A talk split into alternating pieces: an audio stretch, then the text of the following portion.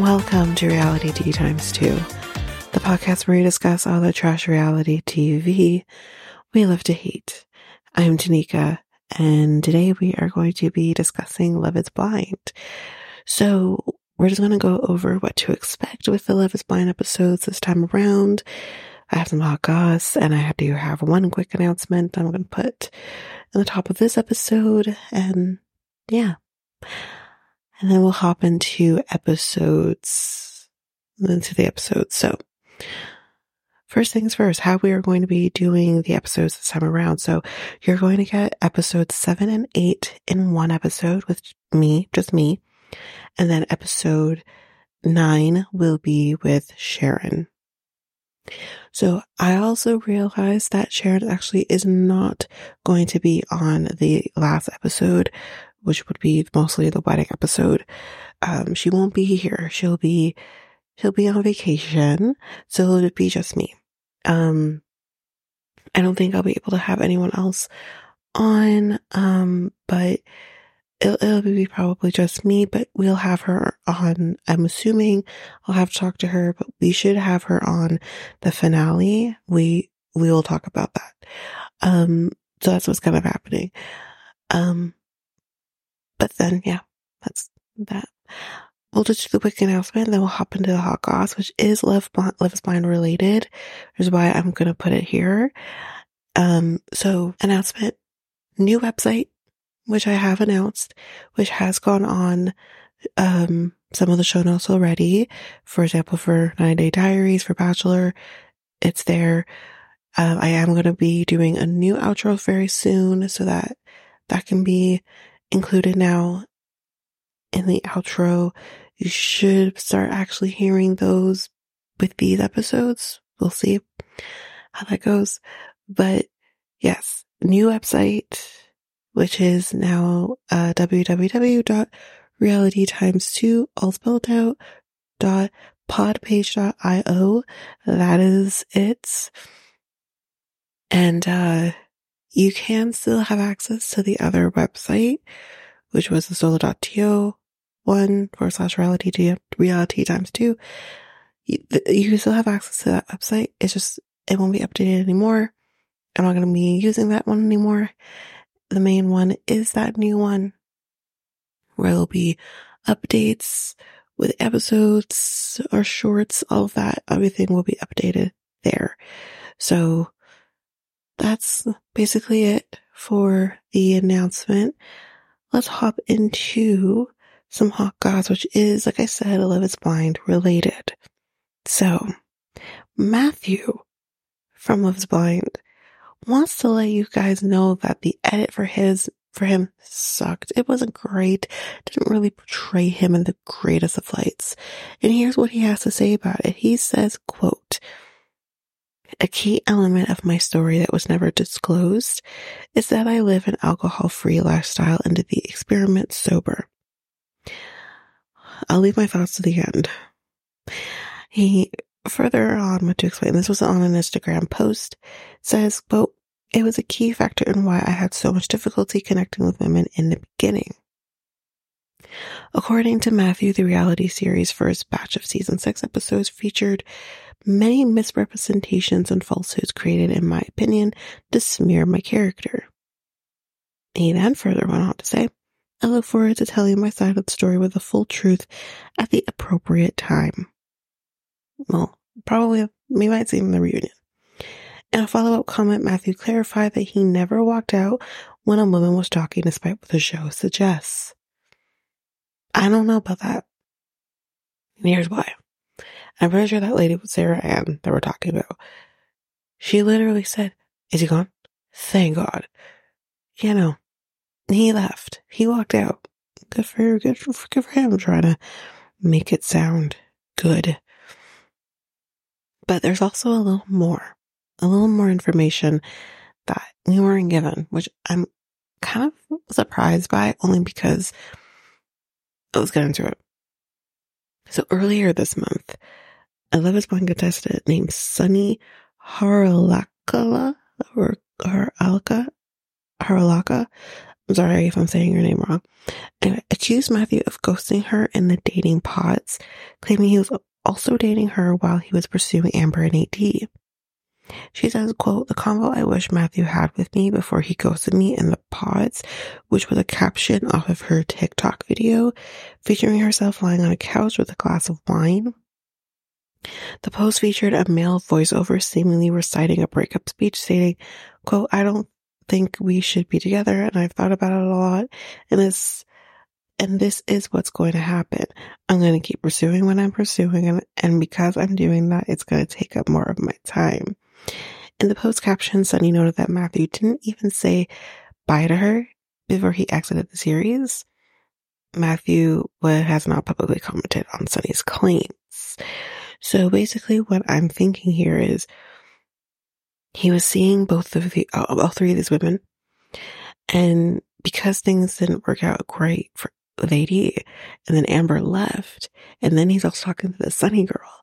He is up and left and didn't even say a shit to Sunny. Wow. but honestly, I want to be crying about it. You've dodged a bullet, honey. Um, here's also going to, to say, hey, why this wasn't included in the edit, I don't know. Why can't we see a love square? That would have been great. Um, it would have made him look more like an asshole. So why didn't we put this in?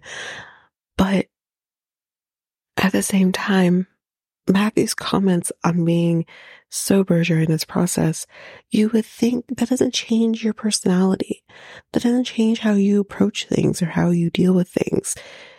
You, if anything, have a, a leg up because you're clear headed through all of this. And instead, you look nuts. like, I don't, I don't understand him trying to say I was sober throughout this process makes him look better. It doesn't make you look better. There are people in life who lead sober lifestyles and don't come across like him. So, yeah, he can sit here and say all he wants that the edit didn't help him, but I personally think it's just, it's just Huser. That's basically that. So, I do have more hot goss, but I will save it until the end of the last episode with Sharon because I think I think it makes sense for us to talk about it with what happens in that episode. So, no more to talk about. We're going to hop right into Love is Blind, season six, episode seven, Silence Speaks Volumes. So, Jimmy and Chelsea. So how I'm basically going to be doing this, because I think this is the episode where we go back over to, um, Charlotte.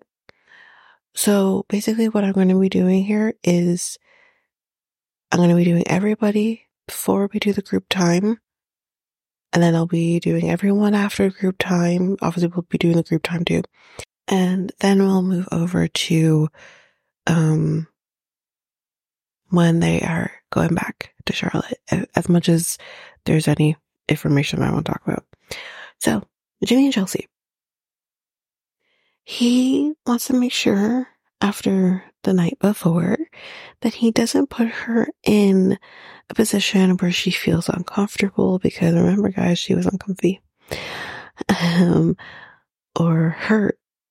So she tells him, I just want to feel heard when I tell you that I am hurt.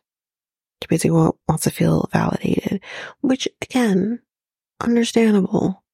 It's understandable. I hear, I hear that. You want to hear, you want to be validated. I, I don't know how I would feel if in um, arguments or disagreements or anything like that. I don't know. I wouldn't like not feeling validated. That is totally understandable. Is this how her approach is? And you literally just threw him out there and said deuces and like, mm, yeah there's just certain conversations that you have to yourself between amongst yourselves. You then don't take that conversation and throw it out there to somebody else. Like if my boyfriend were to, he, he would never, but if he were to say this to me, oh, that girl is stacked or something, I would be like, sure, yeah, okay. And then say, can you not? And leave it at that. I'm not going to throw him out to the wolves and this hopefully survives. I'm not going to do that that's just not how I operate. But that's how she operated. Now it's not, I don't know. I don't know. Maybe my views are a little different. But that's just, yeah. But anyway, let's move on. All right. So Brittany and Kenneth. So they're just, you know, going over the couples, you know, saying, you know, how they feel about each of the couples and all that. He tells her about his conversation with AD. Now, I actually had issues with how she approached it initially. She kind of seemed to come around afterwards, but I wouldn't have thought so. She kind of says, well, because it says again, like, about the fact that, well, you know, we are potentially, you know, going to have children, interracial children, you know, how she may feel about having black children. And she kind of makes the comment that like, well, I just hope that, you know, people are going to come at this in such a way where they don't think that she has an inability to raise black children. And she hopes that people kind of come at come at it with like kindness. I hear what she's saying. I definitely do. I do think that people should come at her without the era of you can't do something, you can't do X, Y, and Z. But they are legitimate questions to ask because as we kind of find out, I don't know if it's in this episode or the next episode. She's never actually really been with black men before and all that entails.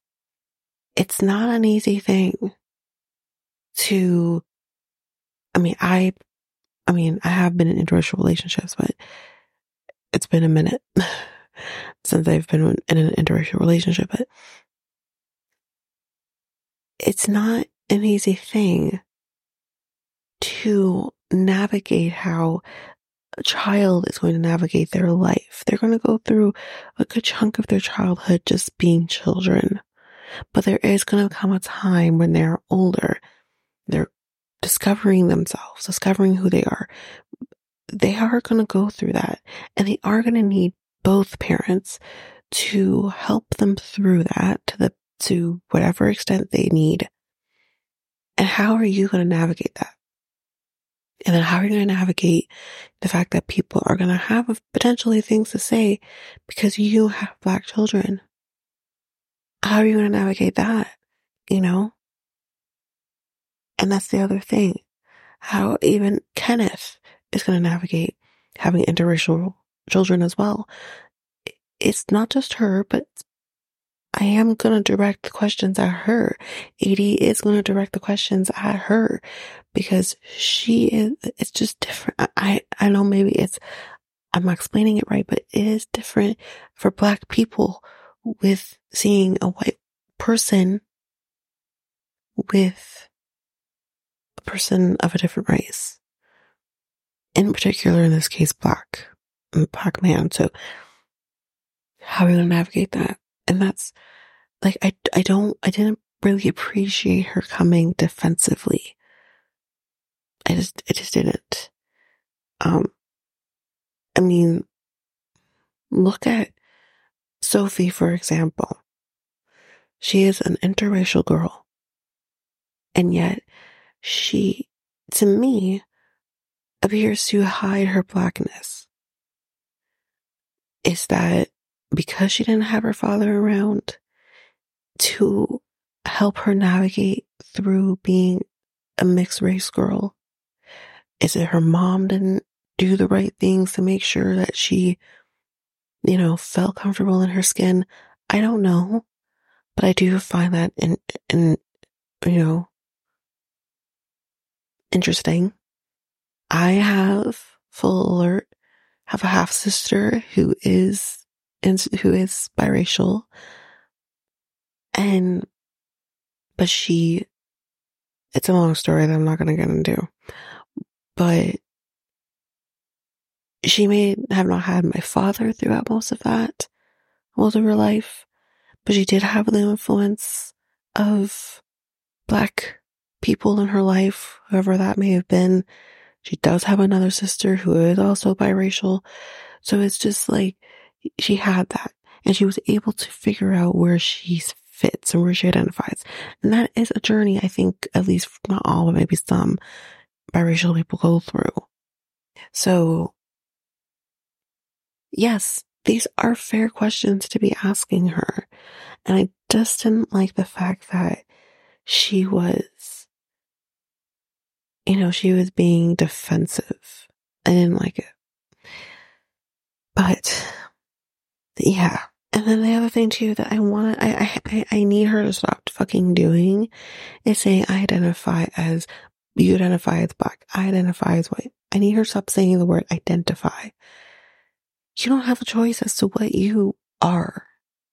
You are not, you can't identify as white, you are white. He can't identify as black, he is black. Even if he wants to pretend he isn't, because I mean, I've definitely come across people who want to pretend they're not. Um, it doesn't change the fact that you are black or you are white or you are whatever other race you that's out there. You are this. I hate the word identify. Maybe that's just me being picky, but I hate the word identify when you're talking about race. She needs to not. She needs to stop with that. Anyway, with that said though, she does seem to be aware of the challenges that could happen with respect to being in an interracial relationship. So that's great. He does tell her, you know, that, you know, my people are definitely going to be great to you, but they are going to have questions. Yes, of course they are especially because this man has never been with a white woman before. Or whatever yet. No, actually, let me rephrase. He has never dated outside of his race before. He's never dated a Hispanic woman. He's never dated a white woman. He's never dated, he has never dated outside of his race before. So yes, they are going to have questions for him. They are going to say, you sure? Are you good? This is what you see for your future? We've never seen you date outside the race before. So like, is, are you sure? They are going to have those questions. And then they, it's not a hit on her though, because there's a difference. There's an absolute difference. It's not going to be a hit on her. They're not going to say to her, Oh, you know, we don't like her because she's white. No, no, not, no one's doing that. But they are going to make sure that he is comfortable with his decision because he is going to encounter challenges in the future. They both will. But, um, you know, the other thing to be sure. That's what friends do. That's what your family does. That's what, that's what your people do for you. And they will do the same for her as long as it doesn't come off racist, it doesn't matter because I think there's still fair questions on both sides. He, um, he tells her that, you know, his people definitely are going to want to see her. So, yeah. Now we kind of see them going like swimming, snorkeling, whatever. And kind of seems very quiet. And I, I think we can all agree on that. We must have gone just, just long minutes or seconds of them not talking at all. There's no dialogue. She's talking, but he's not. And this is very awkward. And I'm like, this is, this is, this is not looking good. And then all of a sudden he gets very excited because he sees dolphins. Apparently he loves dolphins. He went swimming with a dolphin once. The dolphin's name was Ken. Well, and ever since he has loved dolphins. And, you know, he acknowledges here in this moment that he's like, the dolphins caught me talking. And yeah, the dolphins definitely got him talking, and he's talking about his experiences with swimming with dolphins. And then they kind of go into a conversation about physical touch and maybe the fact that there isn't a lot of it. And, and you know, made, you know, his views on it. And he says that he does like or loves it. He says he loves physical touch. And I did right here because I got out of the moment for a minute. What was happening in the background? You just hear like someone on a uh, on an amp just going off, like Jesus, taking me out of here. But let's go back to it. So she tells him, "You can touch me more." He didn't actually know that she loves physical touch. So what were you all talking about in the pods? Like, is this something that you guys will talk about? Or even since seeing each other would have talked about at some point that you both love to have some physical touch in your life. Like, I don't understand. He just says like he didn't want to smother her. And she felt like his lack of physical touch meant that he wasn't into her. And she's like, yes, you know, also definitely you can get too much physical touch, too much affection, but like she's not getting oh, any from sound of it. Um, he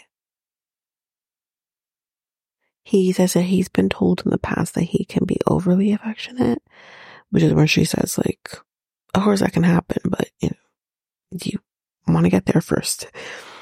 Um, and then they kind of just lie down, cuddle, and we're off to a great start. And she then says here, in which I had to write down, she says, You have big hands. And he says absolutely nothing. Nothing to that. But what I did want to say is, yeah, girl, listen, most most men do have big hands. And then you add some most black men have big hands too. And uh good luck to you with them hands in certain situations. But, you know, eh, anyway. But you can't even really get there because, like, he just doesn't respond to it. He says nothing. And then we get another scene with them very quickly. And she's like, What do I appreciate? The fact that he is OCD just like me. And I said, You're not OCD. You just, you like to be clean. You like to be organized. That does not necessarily mean that you are OCD. But anyway, Amy and and Johnny. So they're going horseback riding. Honestly, there's not a lot about them to really talk about. I'm just telling you that right now. Just not a lot here. But it will pick up. so yes, they're going horseback riding. Their butts and legs are hurting after it. And she does tell him after that it's going so well that it actually makes her nervous. And he tells her he kind of wants to have a fight, get on with it, get over it, so that they have at least had their first fight. They have at least know how they'll navigate that together. But I can understand when he's saying, I've definitely, I don't, I think both my last more serious relationships, the one currently I'm into, both of them got me mad on purpose because it wasn't happening. Because you're you're in bliss, you know, you're discovering each other. It's all new, and um, you know, you're having sex too, and that's just puts the bliss even more in there. And my both of them had a fight with me. My ex, word of caution, men, if you do decide to do that, word of caution my ex decided to have that do that argument with me. Literally, mm, maybe about a week or so after we had sex for the first time. And the timing was all off. Not great. And because we also had waited, I, uh, the emotions were heightened with that experience with him that I never experienced even before or even after. And it was bad timing that it made me think, oh my God, he hated it. For me to then find out it was all fake. And I'm like, what the fuck? Cause he, he went dirty. But anyway, it, I understand this approach. Personally, I don't like the approach because the fight will happen when it's supposed to happen and you'll figure out how you navigate. But anyway, just not for me. But that's basically it for them. Before the beach, Clay and AD. So he says to her that he wants to have, you know, red light kisses and all of this. I'm like, ugh. Anyway, they're going to get some food. And he's so fucking, I can't. He's like, well, let me see the ring. I love the bling and all this. I'm like, oh God, shut up. But anyway, I also wrote here to just add to this man is not very smart is that he didn't know that Martha's Vineyard is by water. And I said, okay, I have not even been to Martha's Vineyard. Honestly, guys, spoiler, I haven't even been to the States. I will. One day it's going to happen. I will. But even I know that Martha's Vineyard is by water. Are you kidding me? My God. Anyway. So he says that he's never had interest to go to Massachusetts.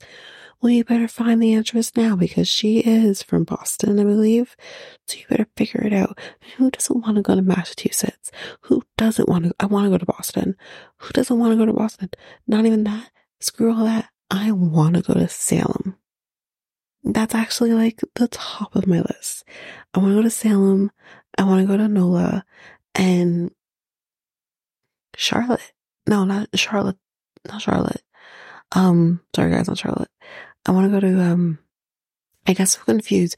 Why does North Carolina both have like your major cities start with a C that I have to literally figure out if it's Charlotte or anyway, anyway, South Carolina. That's where I want to go. I want to go to the ghostly places. Take me there. Anyway, who doesn't want to go to Salem? He sucks. Anyway, so he starts talking about like his dad apparently is going to be driving through on the way to Atlanta because he's moving to Atlanta. And that's when he will meet AD. He says that, you know, my dad has swab. He keeps saying that. And he says, then he's Guyanese. And I said, ah, oh, Jesus, there we go. I, Guyanese men are different, y'all. They're different. That, oh, oh, Jesus. Guyanese and Trinidadian men are different when they come, they, they, I mean, anyone in the, any man in the Caribbean is gonna hit different, but Guyanese men hit different. And I'm like, there we go. Okay. Yep. And they're also so dangerous. so I understand how AD just got sucked into this, but I'm like, Guyanese men are so dangerous, but it's so good. It's been a minute since I've been with a guy but I have. And Trinidadian too. They just, I don't know what it is about them. They just hit different. But anyway. So, um, so yeah, he also says plantain wrong. Listen to me. I think I've said this before. It's not plantain. It's plantain. Anyway. So, they are now going to spend quite a bit of time watching him eat this fucking soup. And he's just drinking it down. And I don't know if she wanted some because she kept commenting on the soup. Like she maybe wanted take, this is not a man who is going to click in that he should share some. I don't know. And then they focus on her watching him just chug the soup down. And it's freaking hilarious. And then he does the black thing by putting the food in like one dish, all of the scraps in one dish, and then piling up the other dishes into one place. And they will focus on her while he's doing it. And I'm dying because that is the black thing to do. What black people do is what we do. And she's just staring at him and like, I mean, you don't do it at a restaurant, but I'm watching it and I'm like, oh my God. And she's watching him and I'm just like, this is fucking hilarious.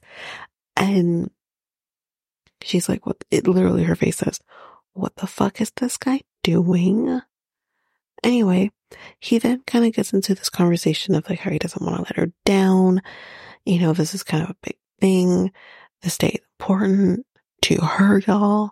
He said her, but you know, there are no roadblocks necessarily because she asked like what's kind of stopping you kind of being into this? And he says there are none. He just doesn't want her down he's never been in a serious relationship. That's when he's not telling her. So then she's like what the fuck just happened because she's taking what he's saying and thinking like he doesn't want to do this anymore. But that's not what he's saying. He's saying that he doesn't want to let her down because he's been in a situation like this. Um, but the marriage thing, he says it's in the back of his mind because he never actually seen a marriage be successful. Okay, He's so now we're talking before. about Jeremy. He comes from a broken home, Laura, which we so will definitely get. She says that a little more. Night, he kind of iced her out. He didn't want to talk about the bean dip at all, and he actually slept on the couch she tells him, because they're talking about it now, and she tells him that she felt triggered by by his reaction. And she says like she it made the whole thing of him bringing up their conversation made him feel embarrassed. She tells him that like if I'm telling you something as like a joke but it's a joke that's meant between me and you. That then doesn't mean that you take the conversation and you tell others, which I think is definitely understandable. You know, like, I think we can all agree we talk shit to our partners. That doesn't mean then you take that shit and tell other people about it. Um, he just felt, you know, and like he felt like the biggest asshole. And but he also says that because you're thinking, oh, he felt like an asshole because of the bean dip. Where actually he's saying maybe partially yes, it was that. But the biggest thing for him is he felt like an asshole because of how he treated her afterwards. That he could have handled it a lot better. And yeah, and she says to him, like, just please don't ice me out. That cannot happen anymore because it makes me feel like I did something wrong when, you know, she kind of, she did and she did it. She did because why does have to come up at all? We have talked in length, um, with Sharon in particular about the massive sexualization of AD and also being the only black woman there. Um, so it just, you know, but at the same time, she also didn't do anything wrong because she's telling him in private in confidence. She's just trying to share this funny thing with him. And then he took it and ran with it. Not great. Not great. So she feels better now. And that's basically that. It's basically that. But now we're heading in to group time. Yay. I don't really lot here to talk about, but we'll talk about a few things. So they're having a beach day. And both AD and Laura, we find out here, are fucking. But let's not forget, so is Chelsea. Chelsea and Jimmy are also fucking. So, Jimmy is the first to talk to AD and apologize. He says that, you know, he says, but, you know, the whole comment that I made that was heard around the world definitely helped me and Chelsea. And you know what? She is so happy that her ass was able to help their relationship. It's great. It's great. All right. So Johnie and Amy are not having sex with each other. And the reason behind why they are not, which we do talk quite a bit about in the ninth episode. So with Sharon, so I'm not going to go too in depth here because I actually recorded that first before doing this. Um, so we do get really into it in that episode, but he says that the reason he's not having sex with her is because she's not on birth control. He says that he's used to the women he has dated in the past be on birth control. He's actually surprised that she's not on birth control. It's mainly because of his ignorance, really. He thought that all women go on birth control. And and he has conversation with AD and AD kind of says like, well, everyone's, or Lydia might have been Laura actually, everyone's reasons for being on birth control is different. People's reasonings for not being on birth control is different. Um, at the end of the day, you are pumping hormones if you get hormonal birth control. You're pumping that into your, into your body. Not everyone is able to even have non-hormonal birth control if you are over a certain weight, you're not allowed to be on non hormonal birth control. So everyone's reasonings behind why is different. And whatever her reasonings are, which they kind of do get into a little bit, is is just it doesn't even matter. She doesn't it was just said, I simply don't want to be on it. It's fine. And his kind of not wanting to be on and not be wanting to have sex with her because of the fear. We again really get into in the ninth episode. I think we'll have a chance as well with just me to get into it because we're not quite there yet, but we really get a look into his fear of like not wanting to have sex with her without her being on birth control. So Jeremy now is taking his turn to apologize to AD. And he's like, you know, I almost left because of it. But she says she's good. She's fine. She's over it. And you know, Jeremy does ask about Clay at this point, and he actually offers her a little piece of advice. He says that, you know, he seems to be very introverted, and if he gets in those moments, just leave him be. He let him because he's in this headspace where he's really thinking and kind of leave him to it. It's nothing against you, something wrong with you. He just, he needs a little space. That's it. And he actually gives her an example of when this happened for, um, he says like when they were going into the pods and Jeremy kind of like was saying something to Clay and he could actually see that he was pulling Clay out of this headspace that he was in. And he kind of in that moment realized, oh, he really gets into this deep. So I'm going to leave that alone. So AD actually really appreciates hearing this because she, I guess, thought maybe there was something wrong with her. Um, but there's nothing wrong with her. Mm-mm. There's nothing wrong with him. I mean, there's nothing wrong with him in the sense that he is wanting, he's getting into these headspaces. But I still don't like him. So let's move on. Um, We see Jeremy sneaking up on Mora and gives her a kiss, scared the living shit out of her. And then Amy says that um, she's not lived with anyone before, but she is a little scared about him meeting her father. He apparently was not for this process. He seems to be a little more traditional. And he, he says for, actually, who were you talking to? Sorry, I don't think I caught you. She, she was talking, oh, Jeremy, I think.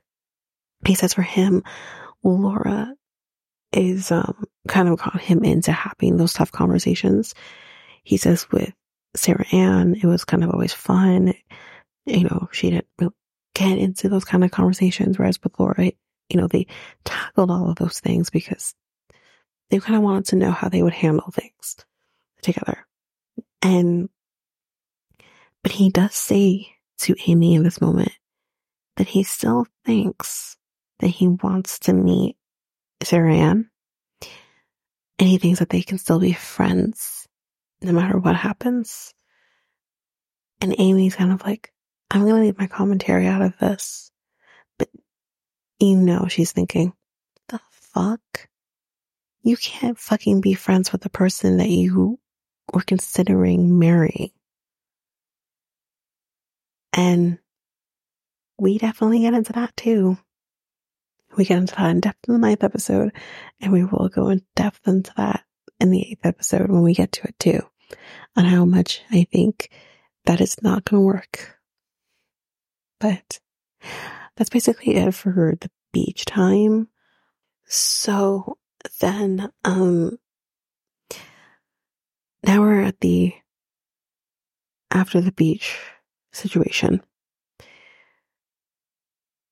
We're with Chelsea and Jimmy first, and Jimmy says that he, um, his least favorite part of this trip was the food. He apparently actually ate so much food that he bit his lip real bad at one point. Like really bad to the point where he was spitting blood. That's pretty disgusting. Um, but his favorite part was whipping her around in a vehicle. And she's like, oh, that's romantic. Yeah, so romantic. Um, her favorite part was how um, was this morning, which I don't remember if they mentioned what happened that morning. But anyway, he's not nervous about going back to Charlotte. Um, they are doing just fine, y'all. Just fine. Right. And now with Amy and Johnie, and he asks, what is your biggest, um, your biggest pet peeve about me? And she says at first, like, nothing. But then he's like, guess what? Chicken butt. Something that we all did as children. Me did that guess what? Chicken butt? Yeah, children. And she's like, you know what? That might be my biggest pet peeve because you say that all the time. That would be mine too. And she feels like the biggest lesson in life for her is that she would really make her parents or she would get her parents very much involved in her relationships and that happened too much. Um, and she's kind of, she says she's gotten better with that, but she worries that her family will still try to insert themselves into her relationship. And she says again, at the end of the day, like, as much as I want to be sure that I'm not being influenced by them, it's kind of hard to not be influenced by them, especially when we're talking about potentially getting married. So he understands this though, because he says like, you know, of course, like your family's opinions matter. So it'll be hard for him to not even be influenced by how his family will feel about her. So, um, yeah, that's basically it for Amy and Johnie. We don't see, but I don't have anything much to say about them again after this. So now we are heading back to North Carolina. So Brittany and Kenneth, once they're back in Carolina, oh, Carolina, North Carolina, um, she kind of asking like, okay, so are we ordering out or what? And he, she, um, he's like, well, we're in a new place. You should cook. He's like, so I can't enjoy the new place. I gotta cook too, which she didn't seem to have like a huge issue with it. But I'm thinking, you can't cook. You can't get up and cook some food. She has to be the one to cook the food. Okay. All right. Because of course though, because the issue is, is now everyone have their devices and we see a very con, like a very, a huge difference between both of them. And she is immediately doing all the stuff. She's getting like the place like situated, putting things in their place while he is just on his phone. And she tells him like, don't look at your phone too much. But I'm like, girl, he's already been looking at his phone a lot. And she asks him like, while unpacking her stuff, which side of the dresser do you want? Do you want left or do you want right? And he doesn't actually respond to her. He doesn't say a fucking thing to her. And she just picks the left. She just does it. um, and he's like, okay, well, I'm going to go downstairs. And he goes downstairs. And you're thinking, oh, he's going to go do something? No.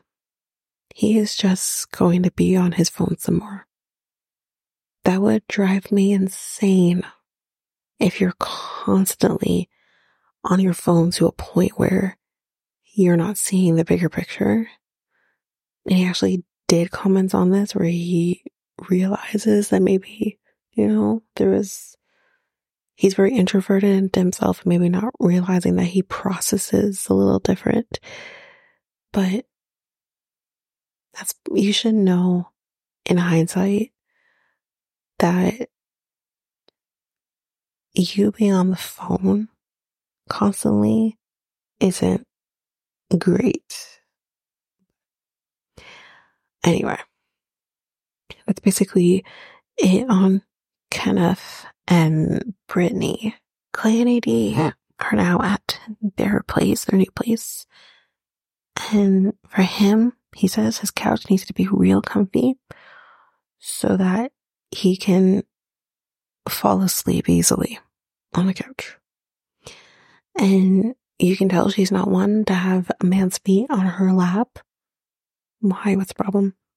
If you could put your feet on his lap, you'd be able to do the same. But anyways, she's on about it. And she apparently talked to everyone about Herbie now being engaged, and they are all ready to meet him. His parents know about him being engaged. Mom loves her name. She's ready to meet him. Says dad was kind of shocked, but he'll be, he'll be good. And he, um, he's like, he might flirt with you, but you know, it's fine. That's not fucking fine. Who the f- I would be like, who the fuck? Don't fuck, no. But anyway, we do find out that yes, his dad was cheating on his, on his mom. Like, all he did was cheat on his mom. And he's like, you know, my dad was suave, my dad's suave. And it's like, no, your dad's a fucking dog. But you're not to say that. But your dad's a fucking dog. I'm sorry, but I mean, maybe it's different for daughters, but I feel, but I can't even say that. I feel like there are some sons who would feel the same.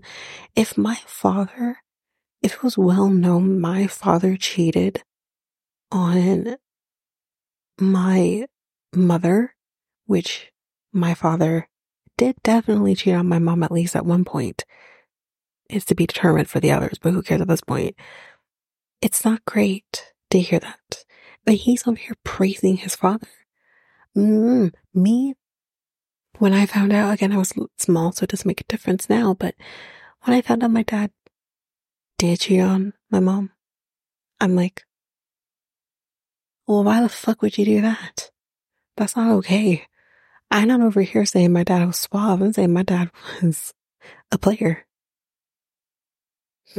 so, like, yeah, it probably still would be if he wasn't you know, ill. Like, come on. It's, it's not great. But anyways, he says that his dad would actually take him on some of his quote unquote trips to other women to whom he was fucking. And this is why Clay has some issues. This is why. Because he's taken those things and thinks that's how things should be. Uh, but, um, him and his, his parents were married for 25 years. The part here that I thought was actually very interesting that I thought he's not wrong, unfortunately. And I think we need to do better. But he says, I've never seen black men be faithful. I don't know what that's like to see black men be faithful. He's like, even the celebrities you look up to, they're not faithful. He's not wrong. There isn't one black man that I can think of who was actually faithful. Not one. The men that I, I mean, maybe my grandpa, but I don't know. But I think we're going to be talking about a particular generation of black men. My dad wasn't faithful. Men I've dated, even the one I'm currently with, have not been faithful. Celebrity men have not been faithful to their women. He's not wrong. And it's fucking sad because we need to do better. Black men, we need to do better. It's not worth it to cheat on the person who you say you love. For what? Be faithful to your women. Be faithful to them. And if it's not working, if you're not happy, then break up and then go do what you want to do until you find the right one. It's just, he's, he's not wrong. I hate to say it, but he's, he's not wrong. So the only other thing we have now is Jeremy and Laura now that they're back in, in Charlotte. We're just kind of exploring the new house. And he says that he, she says that if he is messy, she will marry him, but that's not going to be a problem for more reasons than we know. Um, he is a very clean person. They actually talk about their, their, pro- like, what they can tolerate and what they won't tolerate. And he won't tolerate dishes in the sink. He doesn't like, and I agree with him. That's laziness. Don't have a dirty dish in your sink. Clean the dish. But anyways, um, he had like dishes in the sink. And he's like, what about you? What do you not like? Well, she's like, I've got a few. That's it tight. She says, um, number one, hair in the sink. No, I don't want to see your face hairs in the sink. You better clean that shit down. That's a true fucking statement. Number two, food around the house instead of just throwing it out. Don't like that. Don't do that. Again, understandable. Don't like that either. Number three, don't leave the lights and the TV on if you're leaving the house. Don't do that. It's just an energy waster. Again, that is true too. Yep. And number four, I don't like spit. I don't like spit at all. That, no. So don't spit in my mouth we're having sex. Don't spit on me. Like, don't, I'm kidding. I don't know exactly what she meant, but she just doesn't, she doesn't like spit. She doesn't like it. No spit. Ew. But I think that's it for this episode. It's a pretty long episode actually, but that is it. We're going to take a quick break here. As promised, we're going to do the next episode of this episode. Um, so hang on tight and we'll be right back to do episode eight.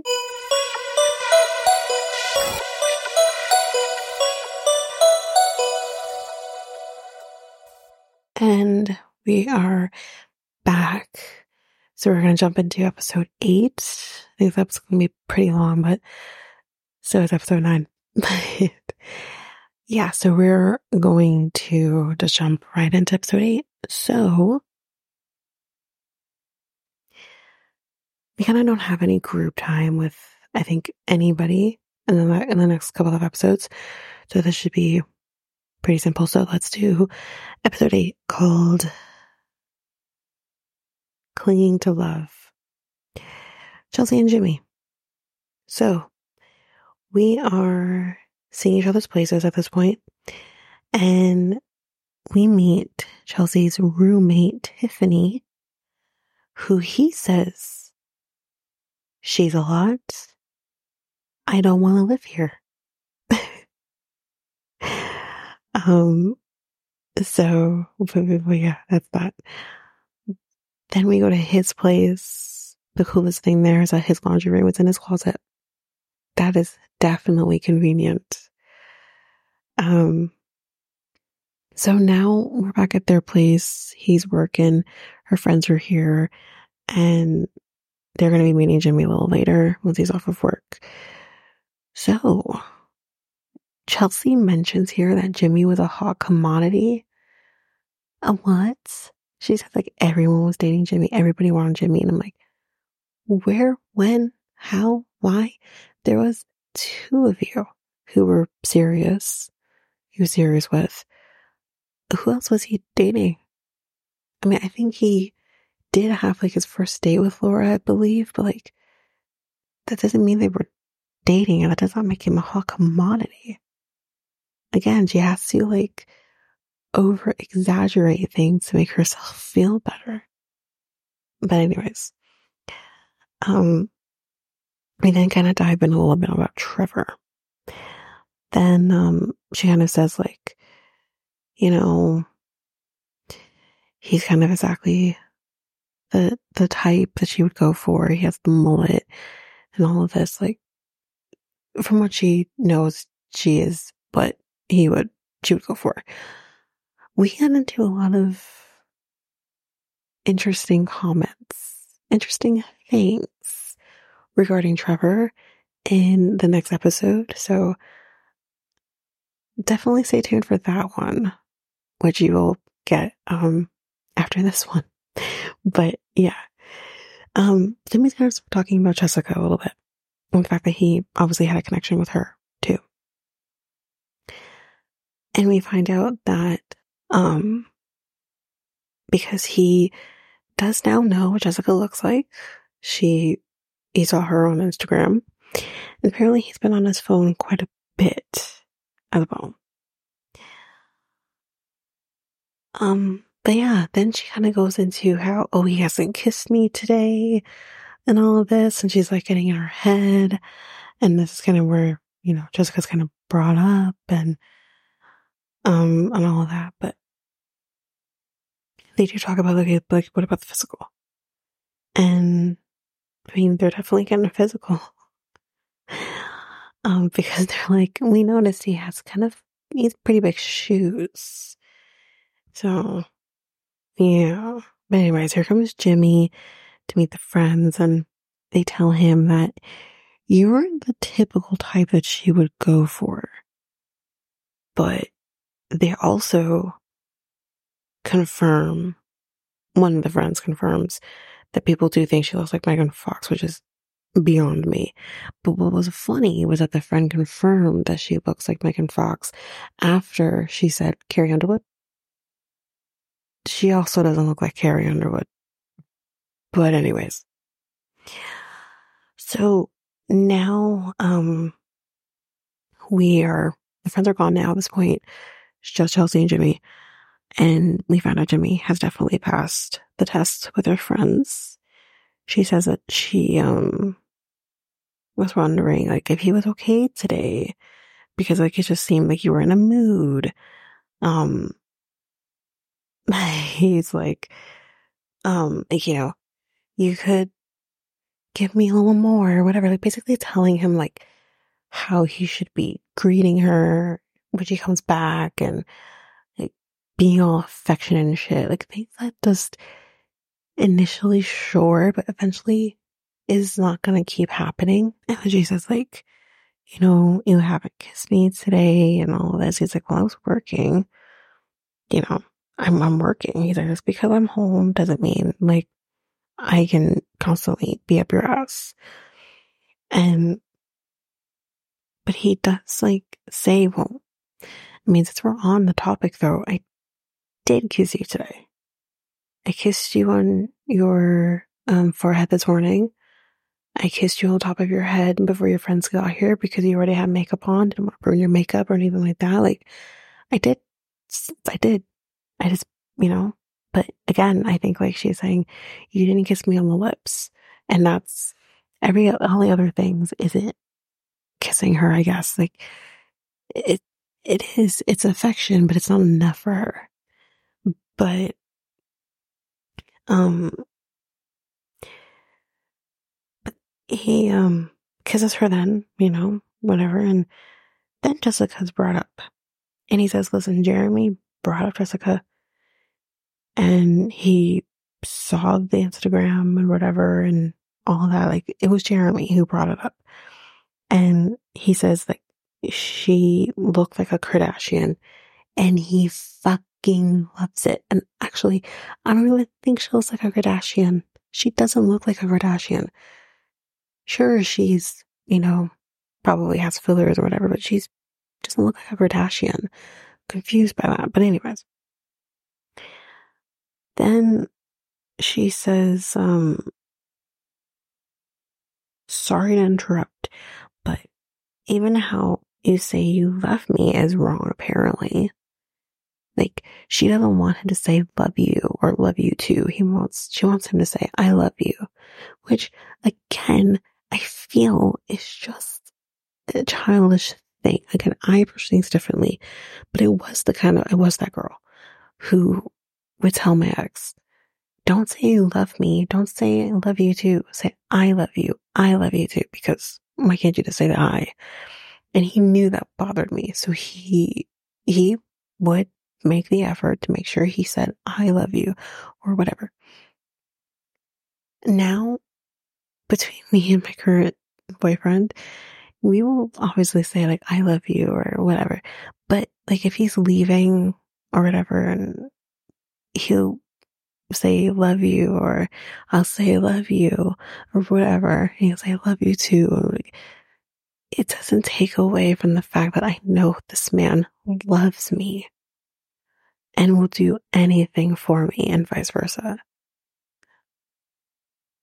But you have to get to a mature spot in your life to be like, this is mincing.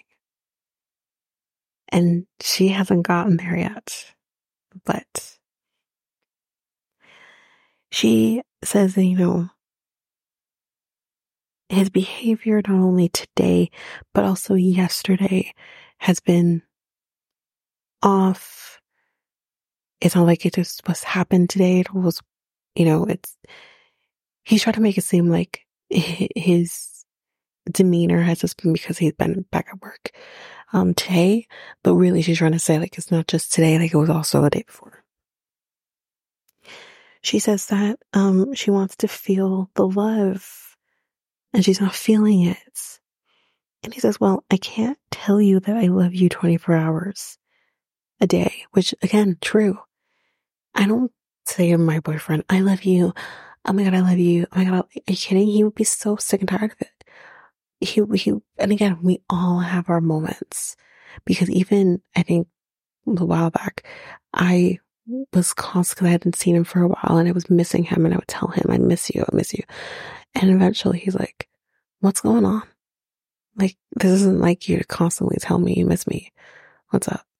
And, you know, whatever. We all have our moments, but to constantly give someone validation, number one, it's not realistic. Number two, it's just, it also just doesn't feel authentic either. And then he says, truthfully, you're being you're being clingy. And she's like, Oh my God, I'm clingy? You're calling me fucking clingy?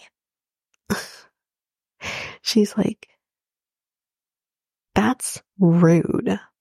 And says like, I have told you I love you all the time. She's like, I, I, I don't want to hear from you. I don't want to hear from you. Cause he's, he's trying to like say things. She's like, I don't want to hear from you. And she's like, um, I don't want to be with someone who thinks I'm clingy. She's like, well, then expect less from me because like you think I'm clingy. And she's like, maybe I should go to my place. But then she says, she starts like digging more about Jessica and whether or not like, like that was supposed to be her pick and all, like his pick and all that. And she's like, I'm clingy. I cooked for you. I watched your stupid show and then I had sex with you. I'm fucking clingy. And then he's like, well, you know, since you want to be on the sex conversation, you, you wanted to have sex. And honestly, I could use a breather on that too. What? At that point, she walks away and he ends up actually leaving. He goes to his apartment. But let me say this. I could use a breather on that too, sir. If my, and I've been here, I have been here. I've been here with my ex where he said the same thing to me. I could use a breather. We have sex too much.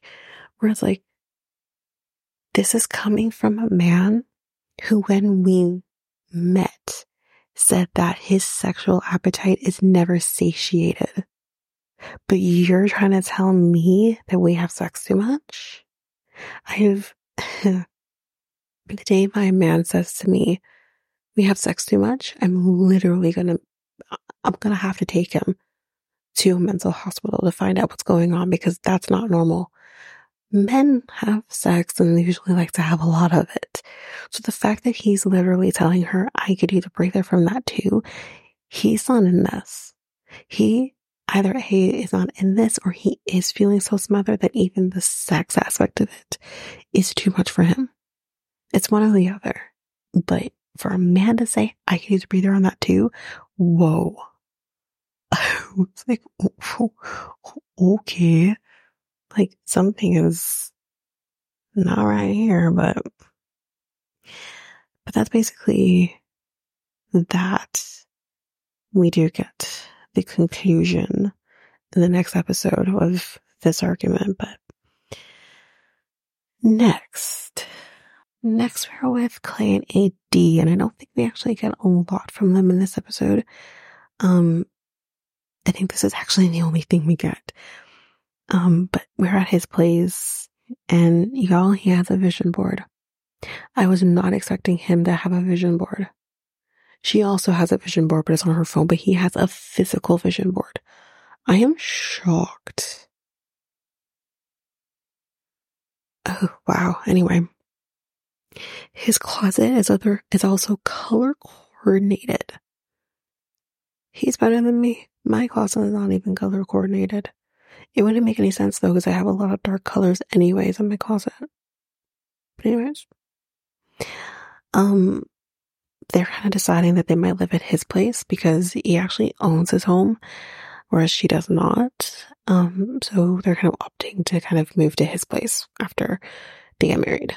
But, um, yeah, I think that's it for Clay and AD. Hopefully. Hopefully I didn't get that wrong, but I think that's it. Now we have Jeremy and Laura. So they're going to be going to his place and he has a home gym in his garage. And she's like, of course you do. He actually used to have long hair, like actually like to his shoulders. And he's like, do you think I should do that again? She's like, no, I don't think you should do that again.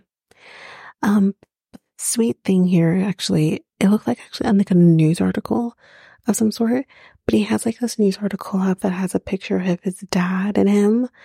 And he's like, who knew that was actually the last picture that I was going to be taking with him? So that's, um, yeah, it's kind of sweet.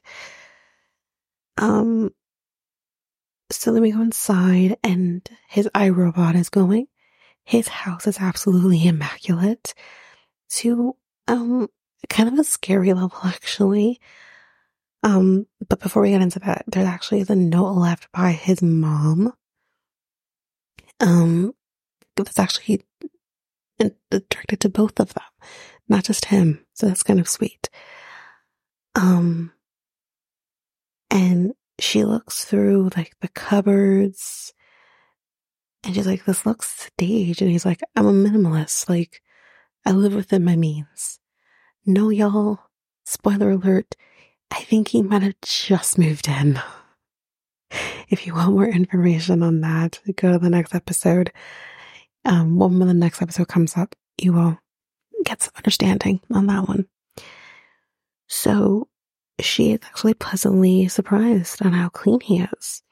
Then she opens the fridge and she's like, why is everything to like the front of the fridge? And he says, well, I actually turn the labels to face the front of the fridge so I know what they are. Like he, he okay. I'm going to finish up with this I want to give my thoughts. She says, um, okay. He's kind of so organized and immaculate to kind of like a serial killer vibe. So, yeah. But, um, we do see the sleep app machine and it is very quiet. So we're good there. But the thing that I wanted to say is this level of everything has to be a certain way. He had the labels facing the front so he knows what they are. It gives me the vibes of that movie with Julia Roberts that I actually, I can't remember the name of it. I'm going to figure it out because it's been bugging me. Sleeping with the Enemy. That's the movie. Sleeping with the Enemy. So good. But when he mentioned the facing the labels to the front, it gave me those vibes of he has to have the towels a certain way. He has to have, didn't he also have to have the labels facing out? Didn't he, like, didn't he also have to do that too? Um, because the indication of when he was actually in the home, like when he found her, wasn't that what triggered her to know he was there? Was because the labels were facing the front of the cover, like, so he knew what they were. That's what it gave me. And I'm like, Laura girl, run, run, fake your death if you have to. Do whatever you have to do. It's like she did in, Sleep with the Enemy. But oh my. But anyways, that's basically it for this episode for Laura and, and Jeremy to be continued from the ninth episode. So now Kenneth and Brittany, we are at his place and he, she likes the place, but he says like it is kind of small, so you know, whatever. Um, but he goes right to his phone, right to his phone. Like he's she's talking to him, and while he's talking to him, he's on his phone. It's fucking rude, but um, she says that um, she is feeling good, but she does feel the distance. Yeah, the fucking phone, girl. Anyway, but it feels like there is like, like there's no sense of peace. For example, she says like, you know, they wake up, she says good morning to him, apparently, and he just kind of rolled over and was like morning, like with an attitude. And he says, I feel like you're over analyzing the situation. He says, like, we're not always going to be like on our peachy keen about certain things whatever, we are going to maybe wake up and be in a mood. And he's like, I understand that can happen for you, but like, where's my grace if that happens to me? And again, he is very correct. You're not always going to be, you know, you know, have a morning, babe, or whatever. Like, you're not going to have that, you know, but anyway, we do find out in the next scene that the night before he had actually come home late, woke her up at 1.30 in the morning by turning all the lights, um, which woke her up and she had to actually get up at like 5.30 in the morning. And I'm thinking, I would have killed him. I would have murdered him. Problem solved. Don't fucking wake me up when I have to be up early the next morning. But he says, I just want to say goodnight to you. Great. But she wasn't pleased by this at all. But she says, you got home late and she kind of maybe wants to dive into that a little bit. And he says, Well, I went to go get my hair twisted. He actually met up with his mentor. And he's like, Don't let me, you know, coming home late once alter your thoughts about me. But she then kind of jumps into how I don't feel like we crave each other. And she feels like, like there's like nothing kind of happening on that front. And he's like, well, for you, maybe. Because he says, for me, I do crave you. He says, I, I try to be affectionate. And he says, just like last night when I came home and woke you up at 1.30 in the morning when you had to go to bed, wake up at 5.30 in the morning. Um, I did come home. You know, he tried to, you know, get a little affectionate with her, get a little, get a little sexy. It's like obviously not sex, but they, they were, he was trying to start some, um, he wanted to be starting something. and she kind of rejected him. She, she rejected him. And he said, I didn't take that personal. He just kind of went on with it, whatever. And she says, like, they barely kiss.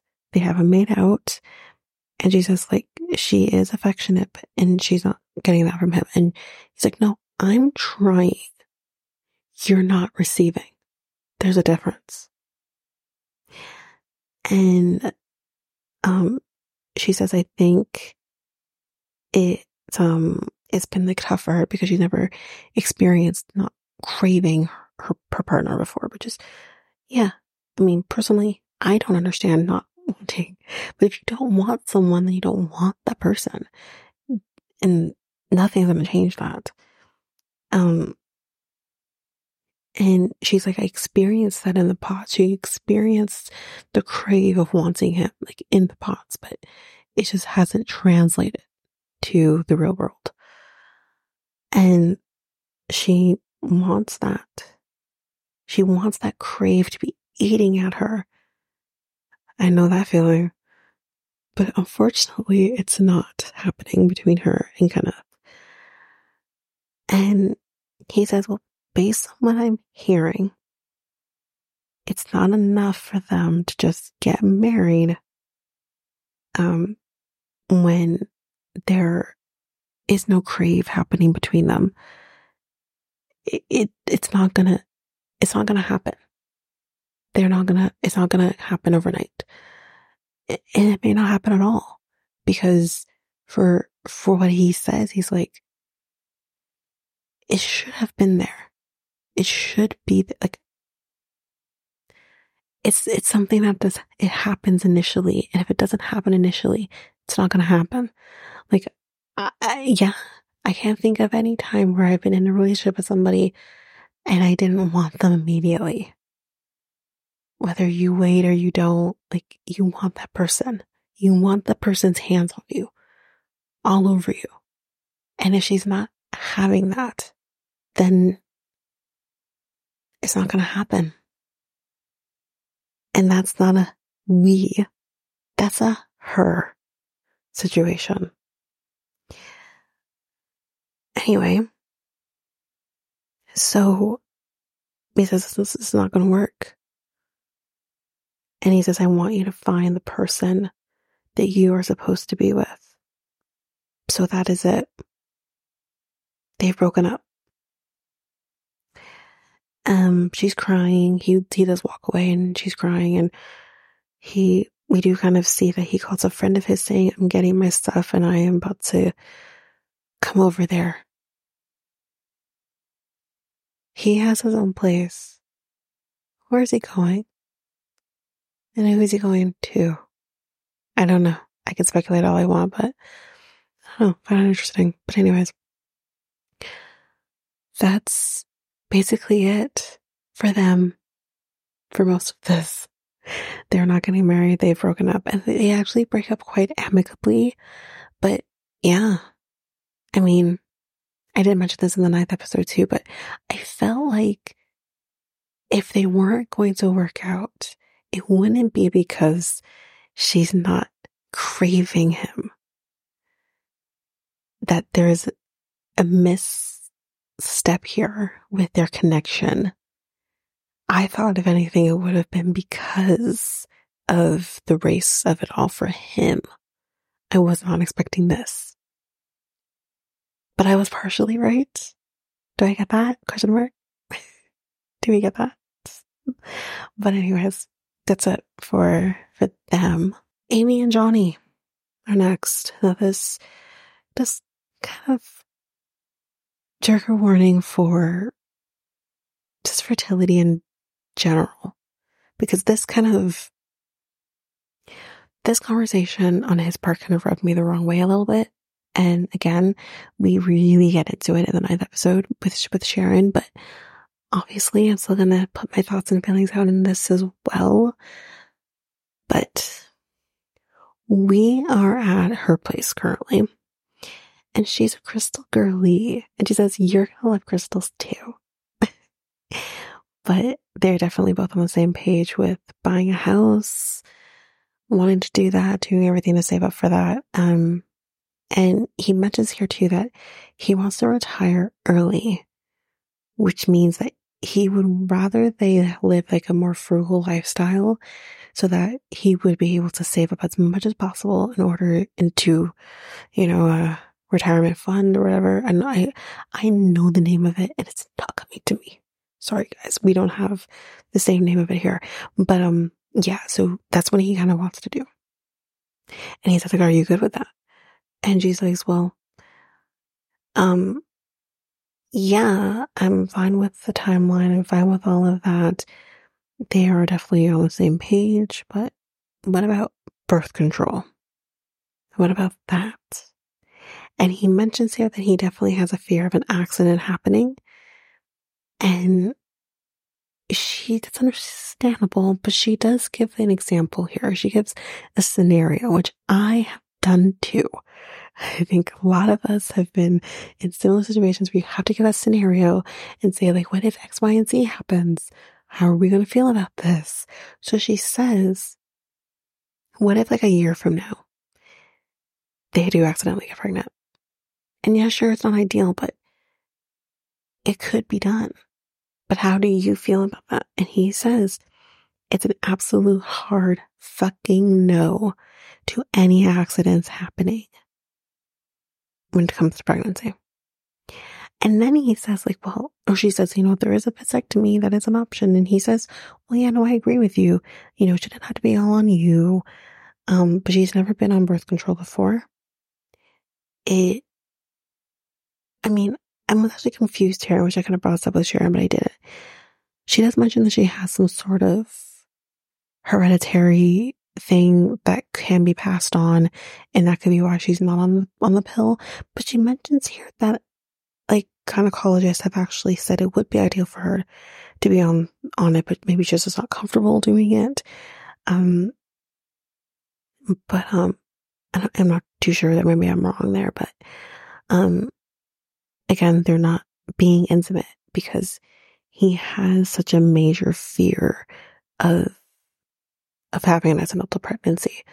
But we really dive into it in that episode, but I'll kind of say a little bit here so you kind of know what to expect. But definitely that's going to be a pretty good conversation.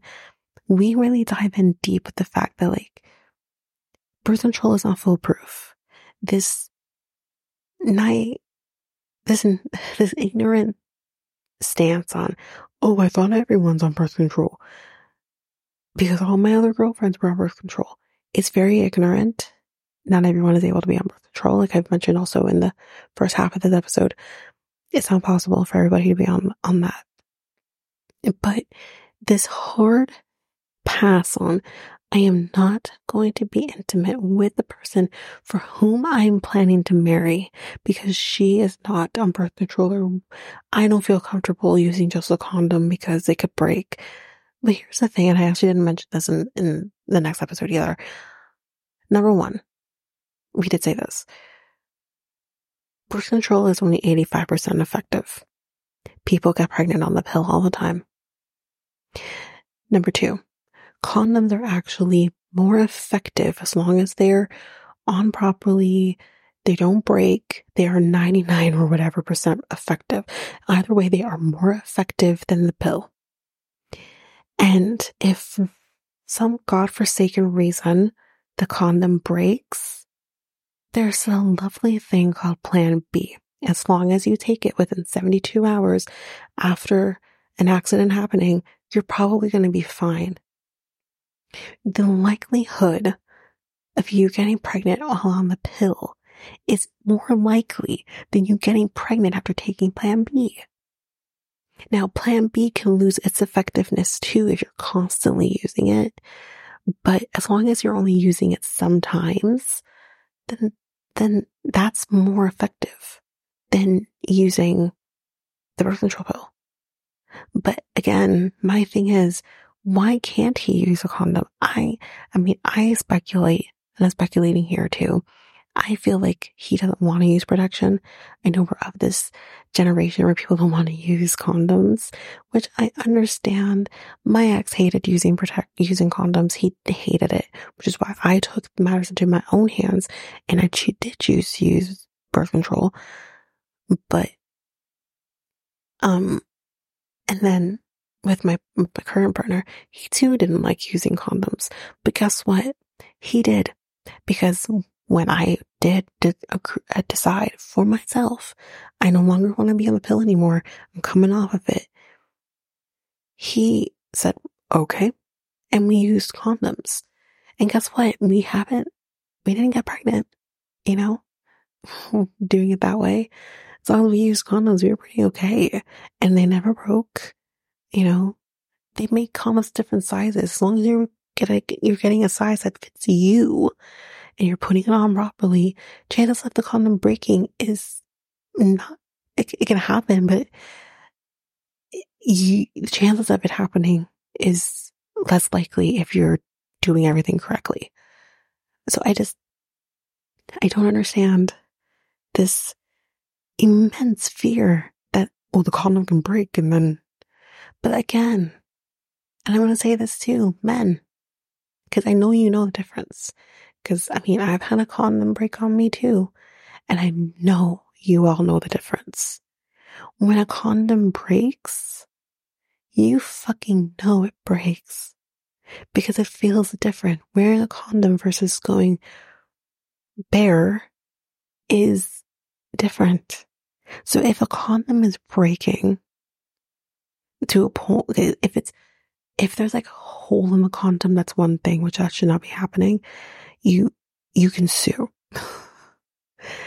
but if it's the condom itself, not someone poking a hole in it. But, and I don't think she would do that. She doesn't come across as a person who would poke a hole in a condom. She doesn't come across as that kind of person. But if a condom is breaking mid thrust, it's not a little break, it's a break. And you're going to feel that. So if you're feeling something a little different, all of a sudden, oh, damn, this feels good. Maybe check the condom. Just make sure. Just to be sure. You know? Like, it's just, I, I, I just don't understand. I've never seen a man this fearful of potential accident happening to the point where he's not having sex with her.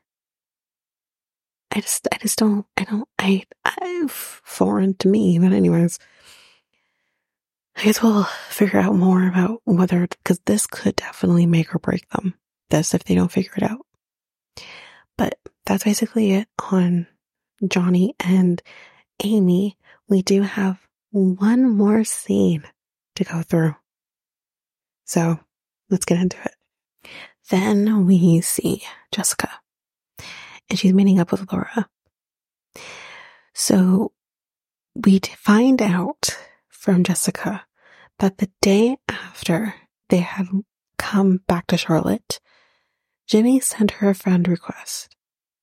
And then he rescinded the request hours later and put himself as private, which is like, what the fuck? But she says, seeing him, she says, if I get to see him, she definitely has questions for him. And she does ask Laura, like, does she think like Chelsea and Jimmy are in love? And she says, I think they are. I don't know. But she kind of said, well, let me finish up with this that keep making sense here. Actually, no, I can't do it that way. We have to do it this way. It makes more sense if I do it this way. So then Laura talks about Sarah Ann and the fact that Sarah Ann actually damned Jeremy. And y'all, she's got the receipts. She literally, because Jeremy showed her the messages. And she says, hold on, hold it aside this. Face it this way. We need the light to hit it. Yeah, perfect. And she took pictures of the, of the messages and, or of the message. And the problem that uh, Laura has is that he hearted or liked the message. And she says like, I wish he didn't do that. And he says the reason he did was because he was like acknowledging the message, but he didn't respond to the message. And again, we kind of talk about this with, with Sharon a little bit, um, about that whole situation of him liking the messages. And it's just weird. We try to give him a little bit of grace because we don't know the timeline as to when this was brewing happening versus when Instagram made the changes with the um the messages, the direct messages, and when they kind of connected both Facebook Messenger and Instagram Messenger.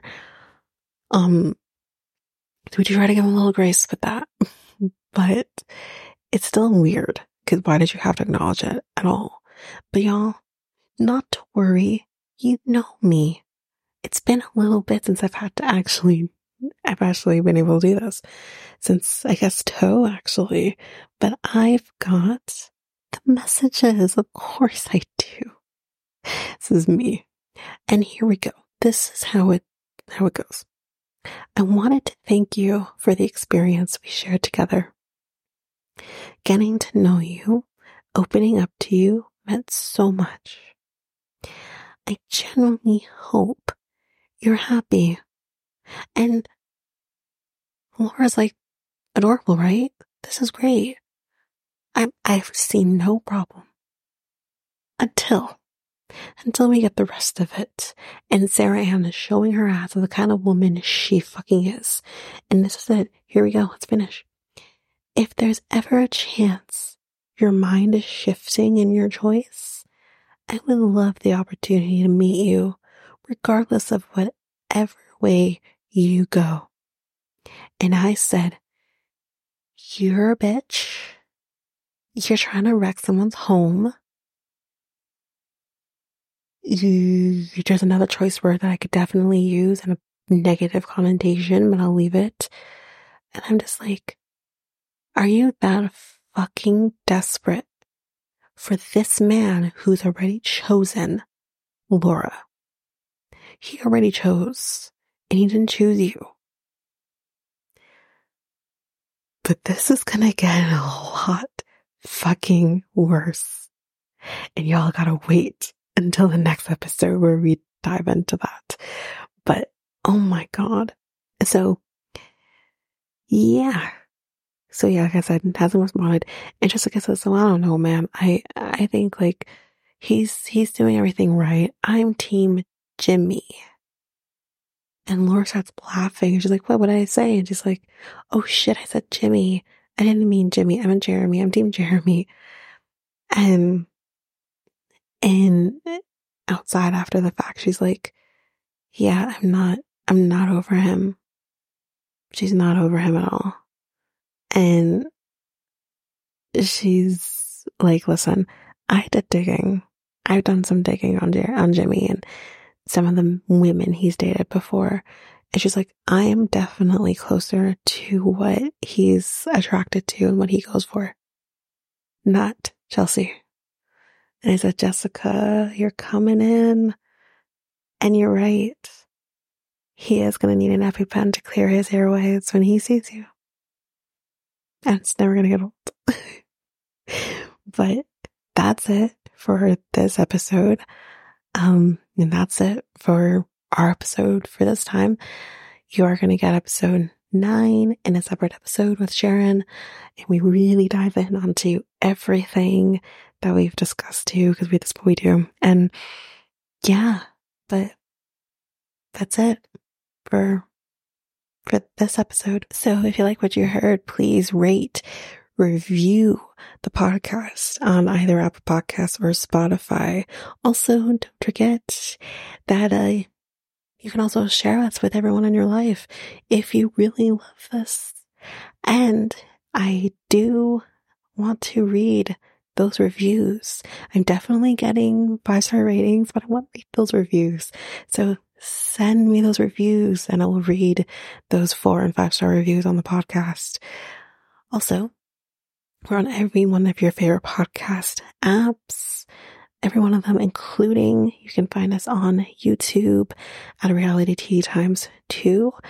If you want to connect with us, you can do so by going to either Facebook or Instagram at Realitea Times 2. You can also find us on Twitter, TikTok, Reddit, and Realitea Times 2 Pod. We also have our email, which is at realitea times two at hotmail.com. Definitely want to hear from you guys. And we also have our new website where you can listen to all of these episodes. You can review the podcast on there as well. You can connect with me in any way, all the stuff. It's all there and you can find me there at www.realitea times two, all spelled out, um, dot podpage.io. It's there. And don't forget, I also have my other podcast with my friend Mikkel, Next Week Podcast, where we talk about all kinds of different topics. We are finishing up with our Black History Month series right now. So it's been great over there. Um, but you can find us on any of your favorite podcast apps over there as well. Or you can also go to YouTube, um, and you go to Next Take Podcast as well as our website, which is solo.to forward slash Next Take Podcast. Um, so yeah, there's with that and that's basically that. And again, don't forget if all of this information is overwhelming, we do have all of the links, everything in our show notes. But that is it for now, guys. Thanks. Bye.